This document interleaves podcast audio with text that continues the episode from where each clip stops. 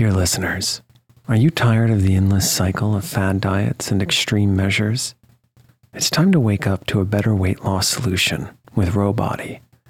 As someone who's been through the ups and downs of weight loss, I know firsthand the challenge of trying to find what will stick. That's why, if I qualified for Ro Body today, I'd jump at the chance for a scientifically backed program that supports long term success. With Ro Body, you'll gain access to the most popular weight loss shots on the market, paired with personalized lifestyle changes.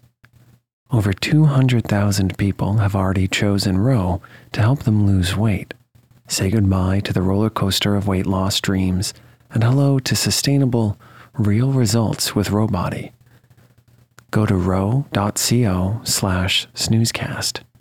Sign up today and you'll pay just $99 for your first month and $145 a month after that. Medication costs are separate. That's ro.co slash snoozecast.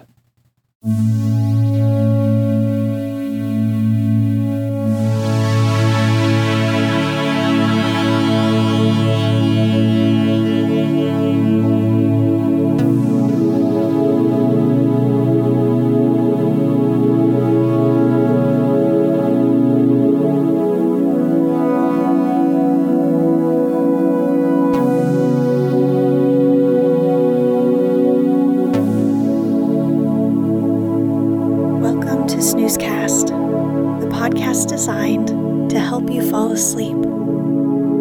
Find us on snoozecast.com and follow us on social media and wherever you listen to podcasts. Our current goal is to get to 100 reviews on the podcast app to help as many new listeners find us as possible. If you haven't subscribed and written a review yet, please do.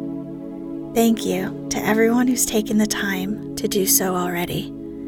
Please know that we read every single review, often out loud to each other, and we can't tell you how happy it makes us to know we're helping you fall asleep.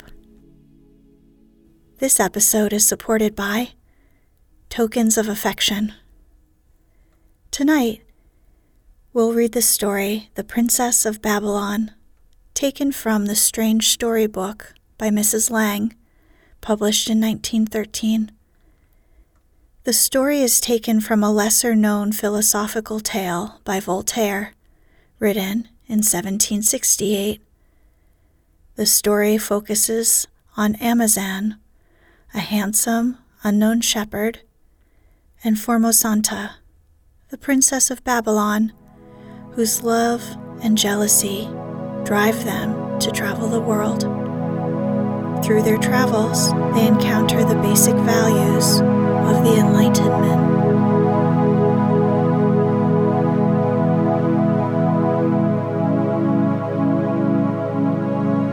Let's get cozy.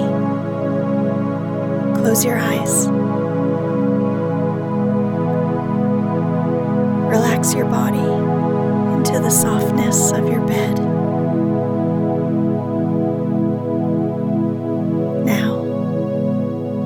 Few deep breaths.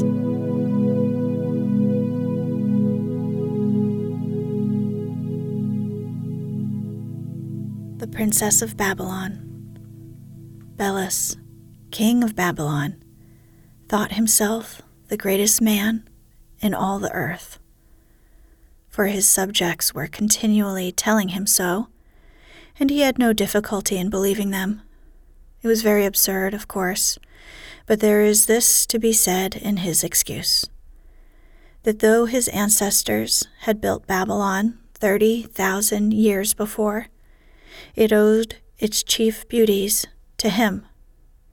Belus, it was who constructed the vast palace with its famous hanging gardens, and planted with fruit trees the park stretching from the Euphrates to the Tigris, everything being kept fresh and cool in that burning heat by means of canals and fountains which scattered their waters around.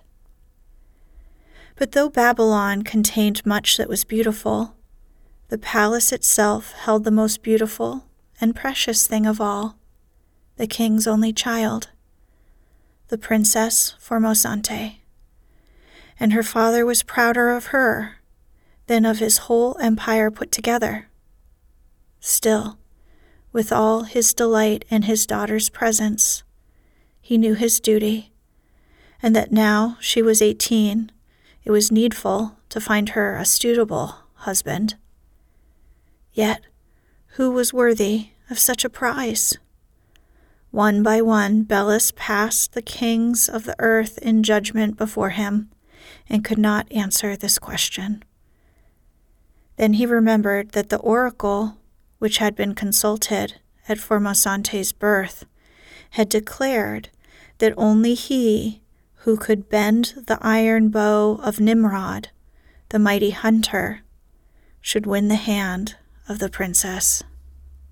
Well, since that was the decision of the oracle, which, of course, must be obeyed, matters became, in one way, a little easier. But could Belus be mistaken?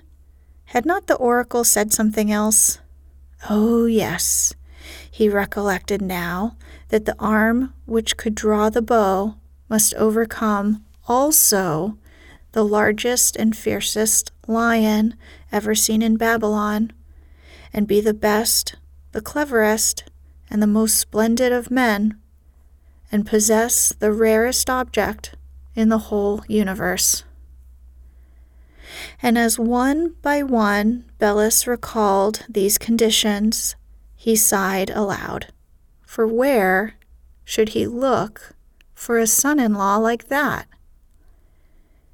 King Belus need not have been so anxious as regards suitors for the princess, for as an old song says, Where maidens are fair, many lovers will come.